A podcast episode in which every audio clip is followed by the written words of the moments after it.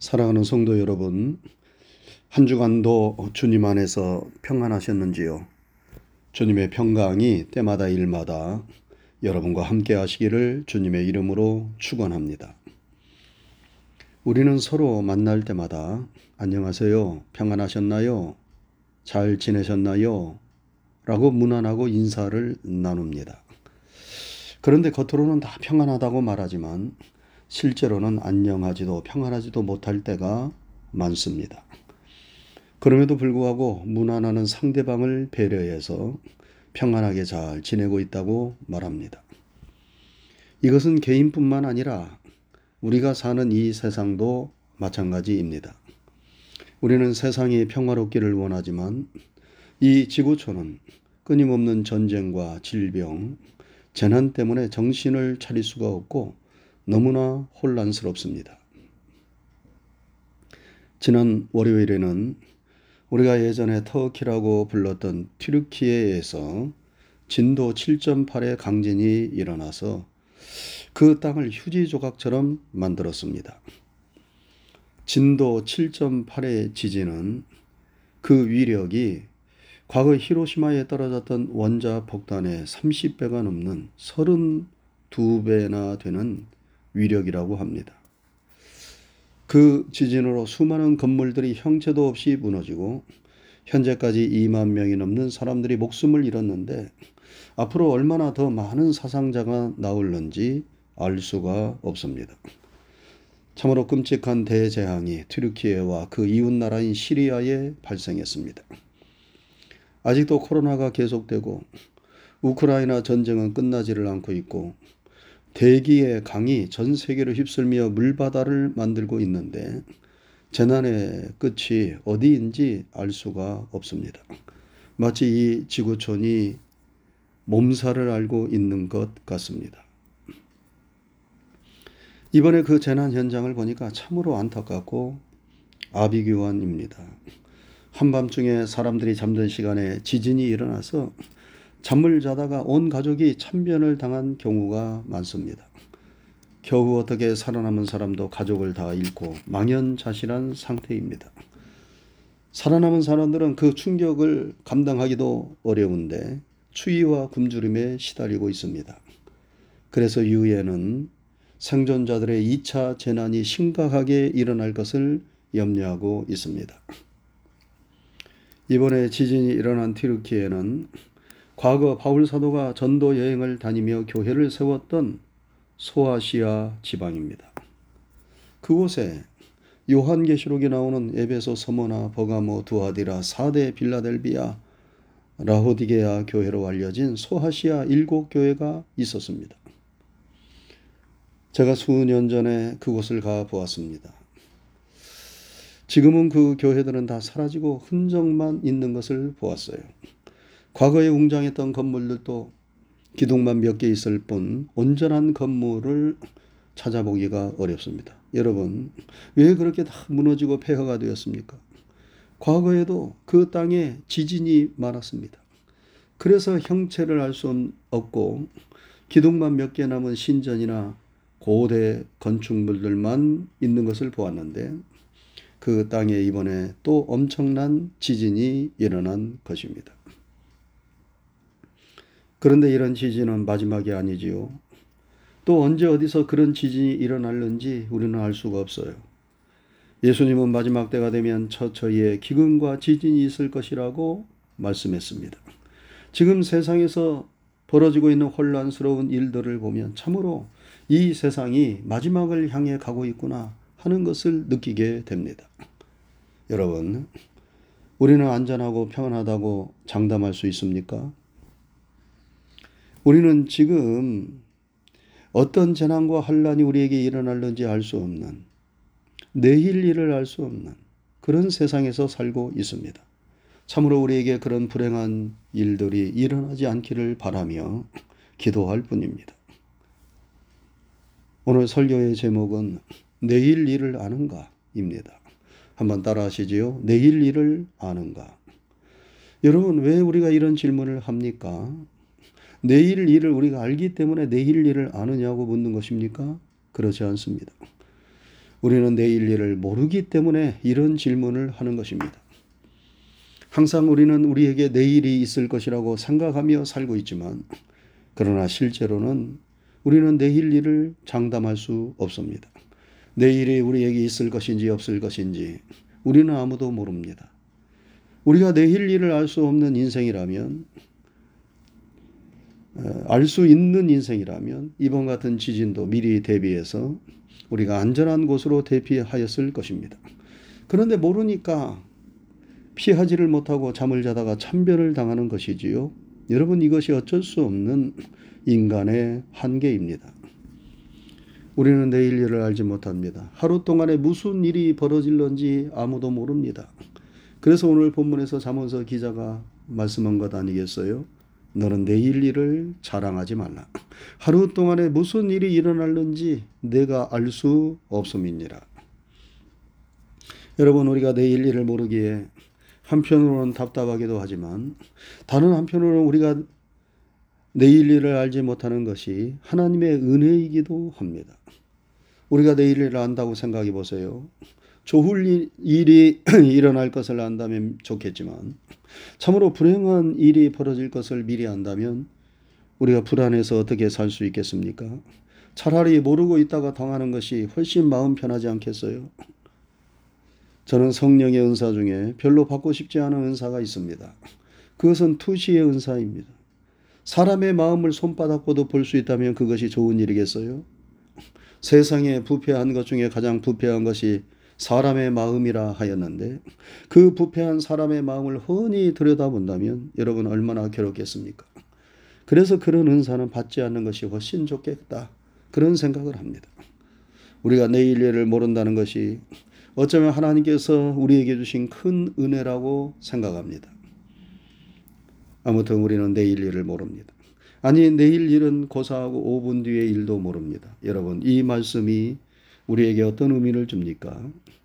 먼저 이 말씀은 우리가 우리 자신의 한계를 알고 겸손해야 함을 깨우쳐 줍니다. 우리는 내일 일을 모릅니다. 내일 무슨 일이 일어날는지 아무도 모릅니다. 우리가 내일 일을 안다고 생각해 보세요. 우리의 미래를 훤히 꿰뚫고 있다고 생각해 보세요. 그러면 얼마나 교만하고 오만하겠어요. 모든 것이 자기 손에 달려 있는 양 생각하지 않겠습니까? 그러나 우리는 내일 일을 모릅니다. 우리로 하여금 오만하고 교만하지 않도록 하기 위해서 하나님은 우리의 내일을 비밀로 감춰졌고 신비의 보자기에 담아 놓으셨습니다. 내일 일은 우리 손에 달려 있는 것이 아닙니다. 하나님의 손에 달려 있습니다. 그래서 성경에 너희는 스스로 지혜롭게 여기지 말라. 범사에 그를 인정하라. 그리하면 그가 내 길을 지도하시리라. 말씀했습니다. 우리가 우리 자신을 의지하지 않고 범사에 하나님을 인정하는 믿음의 삶을 살도록 하기 위해서 하나님은 우리 인생으로 내일 일을 알 수 없도록 하신 것입니다. 그런데 사람들은 내일 일을 모르기에 겸손해야 하는데 타락한 인간은 더욱 교만해서 자기를 내세우고 자랑합니다. 무식하면 용감해진다고 내일 일을 모르니까 함부로 방자하게 행하는 것입니다. 다윗의 아들 압살롬이 아버지를 반역하고 자기의 멋진 머리털을 자랑했습니다. 처음에는 반역이 성공하여 모든 일이 자기 뜻대로 되는 줄 알았습니다. 그러나 그 반역은 오래가지 못하였고 그 자랑하던 머리털 때문에 그는 도망하다가 그 머리털이 나뭇가지에 걸려 죽게 되었습니다. 참으로 내일 일을 알지 못하고 교만하다가 망하게 된 것입니다. 예수님은 어리석은 부자의 비유를 말씀하셨지요. 한 부자가 밭에 소출이 풍성하자 마음에 생각하기를 내가 곡식 쌓아둘 곳이 없으니 어찌할까 하다가 곡간을 헐고 더 크게 짓고 내 모든 곡식과 물건을 거기 쌓아 두리라 하였습니다. 그리고 스스로에게 말합니다. 내 영혼아 여러 해 쓸 물건을 많이 쌓아두었으니 평안히 쉬고 먹고 마시고 즐거워하자. 그런데 여러분 이게 웬일입니까? 하나님께서 그 부자에게 말씀하십니다. 어리석은 자여 오늘 밤에 내 영혼을 도로 찾으리니 그러면 내 준비한 것이 누구의 것이 되겠느냐. 어리석은 부자는 자신의 수확물을 큰 창고에 잔뜩 쌓아놓고 천년만년 잘 살 것으로 생각했습니다. 그런데 그가 내일 일을 몰랐습니다. 그날 저녁에 하나님께서 그 영혼을 불러가실 것을 몰랐습니다. 내일 일을 모르기에 그는 세상의 것들을 쌓아놓고 안심하며 자기 자랑을 합니다. 참으로 안타깝고 어리석은 부자 아닙니까? 그가 내일 일을 알았다면 그렇게 쌓아놓고 자기 자랑만 일삼는 어리석음을 범하지는 않았을 것입니다. 그는 겸손히 자기를 낮추고 범사에 하나님을 인정하는 삶을 살았을 것입니다. 여러분, 우리는 내일 일을 모르는 연약한 인생임을 직시해야 합니다. 나를 제대로 알아야 합니다. 그래야 우리는 우리 자신을 의지하는 어리석음을 벗어나 하나님을 인정하고 의지하는 믿음의 삶을 살 수 있습니다. 우리에게 이러한 지혜의 삶을 살도록 하기 위해서 하나님은 여러분과 저에게 내일 일을 모르게 하신 것입니다. 다음으로 우리는 내일 일을 모르기에 오늘 현재의 삶에 충실해야 합니다. 여러분, 우리의 과거는 이미 지나갔어요. 과거는 나무를 벨 때 나오는 톱밥과도 같습니다. 톱밥은 다시 나무로 되돌릴 수 없습니다. 이미 지나간 과거는 우리가 어떻게 할 수 없는 것입니다. 우리의 미래는 어떻습니까? 그것은 우리의 손에 달려 있는 것이 아닙니다. 내일이 우리에게 올런지 오지 않을런지 그것은 우리 손에 달려 있는 것이 아니고 하나님의 손에 달려 있습니다. 그러면 우리에게 주어진 것은 바로 지금 이 시간, 이 순간 현재인 것입니다. 그러기에 우리는 이 현재를 소중히 알고 이 현재의 삶에 충실해야 하는 것입니다. 우리는 이미 지나간 과거에 얽매여서도 안 되고 불확실한 미래만 꿈꾸어서도 안 됩니다. 오늘 우리에게 주어진 이 시간을 충실하게 보내면 우리의 과거도 아름다워지고 우리의 미래도 밝아지게 됩니다. 그러므로 현재가 중요합니다. 사랑하는 성도 여러분, 지금 현재 이 순간, 이 시간이 중요합니다. 왜냐하면 우리에게 주어진 시간은 현재밖에 없기 때문입니다. 그래서 현재의 삶에 충실하고 현재의 삶이 행복해야 합니다. 여러분, 행복은 먼 미래에 있는 것이 아닙니다. 미래는 우리 소관이 아니기 때문입니다. 지금 현재만이 나에게 있을 뿐입니다. 그래서 현재를 행복한 순간으로 만들어야 합니다. 사랑하는 가족들과 지금 행복을 나누시기 바랍니다.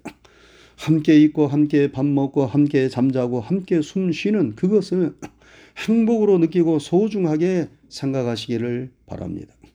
그렇게 순간순간 행복하게 살면 그의 삶 전체가 행복하게 되는 것이지 불확실한 미래의 행복을 위하여 현재 주어진 행복을 내팽개치는 것은 어리석은 삶을 사는 것입니다.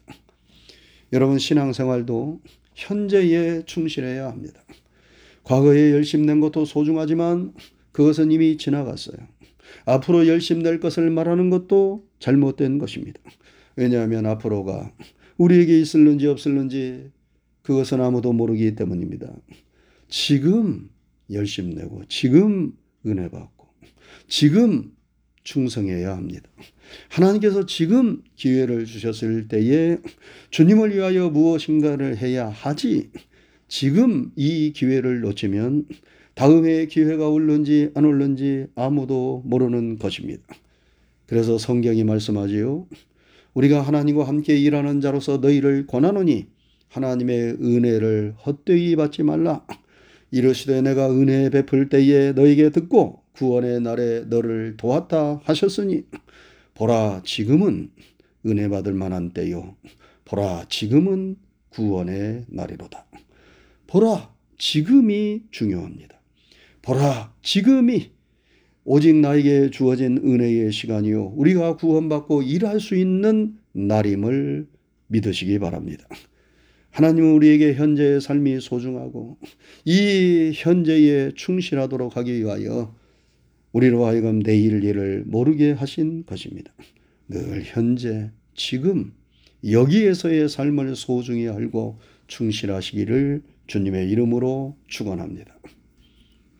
마지막으로 우리는 내일 일을 알지 못하기 때문에 역설적으로 내일 일을 잘 준비해야 합니다. 우리는 세상을 살면서 여러 보험에 듭니다. 특별히 우리가 사는 이 미국은 보험의 천국이라고 말하지 않습니까? 건강보험, 생명보험, 재난보험, 상해보험 등등 보험의 종류도 헤아릴 수 없이 많습니다. 그런데 사람들이 보험에 드는 이유가 무엇입니까? 미래에 대한 불안, 불확실성 때문에 보험에 드는 것 아니겠어요? 미래를 준비하는 것이지요. 하나님께서 내일 일을 자랑하지 말라고 말씀하시는 것은 인간의 한계를 모르고 교만한 삶을 사는 것을 경계하신 것이지 우리가 내일 일을 준비하거나 대비하는 일을 게을리 하라는 말씀을 하신 것이 아닙니다. 우리가 미래를 위하여 준비해야 하는 것은 충실히 준비해야 합니다. 그래야 불안감 없이 현재를 잘 살 수 있습니다. 우리는 내일 일을 알수 없기 때문에 항상 우리의 믿음을 점검해야 합니다.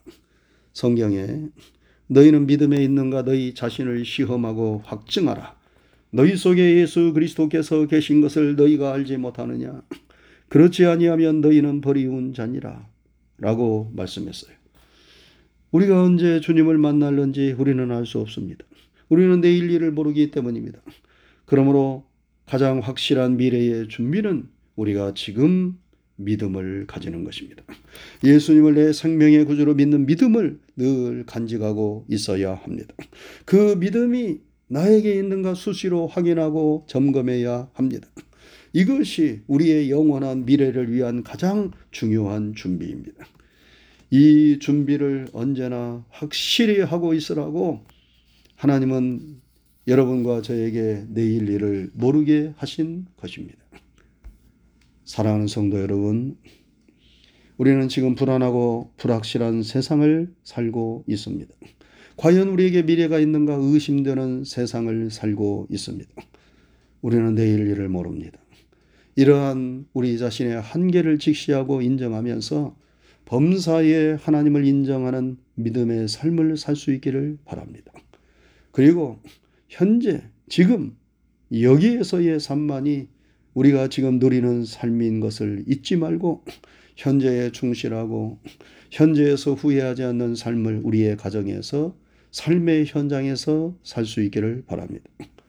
그리고 가장 중요한 믿음을 항상 점검하며 살 수 있기를 바랍니다.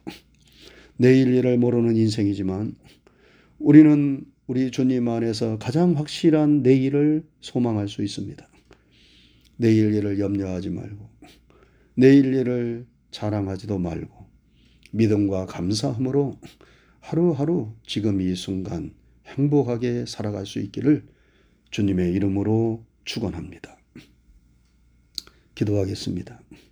걸어가신 하나님 아버지 감사합니다. 한 주간의 삶도 주님께서 우리와 함께 하시고 우리의 삶을 선하게 인도해 주신 것 감사를 드립니다. 오늘 걸어가고 복된 주님의 날에 다시 한번 우리로 하여금 고개를 숙이고 주님을 찬양하며 예배드릴 수 있도록 인도하신 것 감사합니다. 오늘 주신 말씀을 하나님의 생명과 또 은혜와 축복의 말씀으로 우리에게 허락하신 것 감사를 드립니다. 우리는 내일 일을 알 수 없는 연약한 인생에 불과할 뿐입니다. 우리의 내일에 어떤 일이 벌어질런지 우리는 알 수가 없습니다. 우리의 내일은 오직 전능하신 하나님의 손에 달려 있는 줄로 믿습니다. 늘 주님을 견고하게 의지하고 신뢰하는 믿음의 삶을 살 수 있도록 도와 주시옵소서. 아버지 하나님, 우리의 미래, 우리의 영원한 하나님의 나라를 잘 준비하며 살아갈 수 있도록 도와 주옵시고, 현재 나에게 주어진 이 시간, 이 순간을 하나님의 은혜로 알고 소중히 여기면서 감사하는 가운데 현재의 충실한 삶을 살아갈 수 있도록 우리를 붙잡아 주시고 인도해 주시옵소서. 늘 주님과 함께 믿음으로 성령님과 함께 능력으로 살아가는 우리 모두가 되게 해 주옵소서. 예수님 귀하신 이름 받들어 감사하고 기도드리옵나이다. 아멘.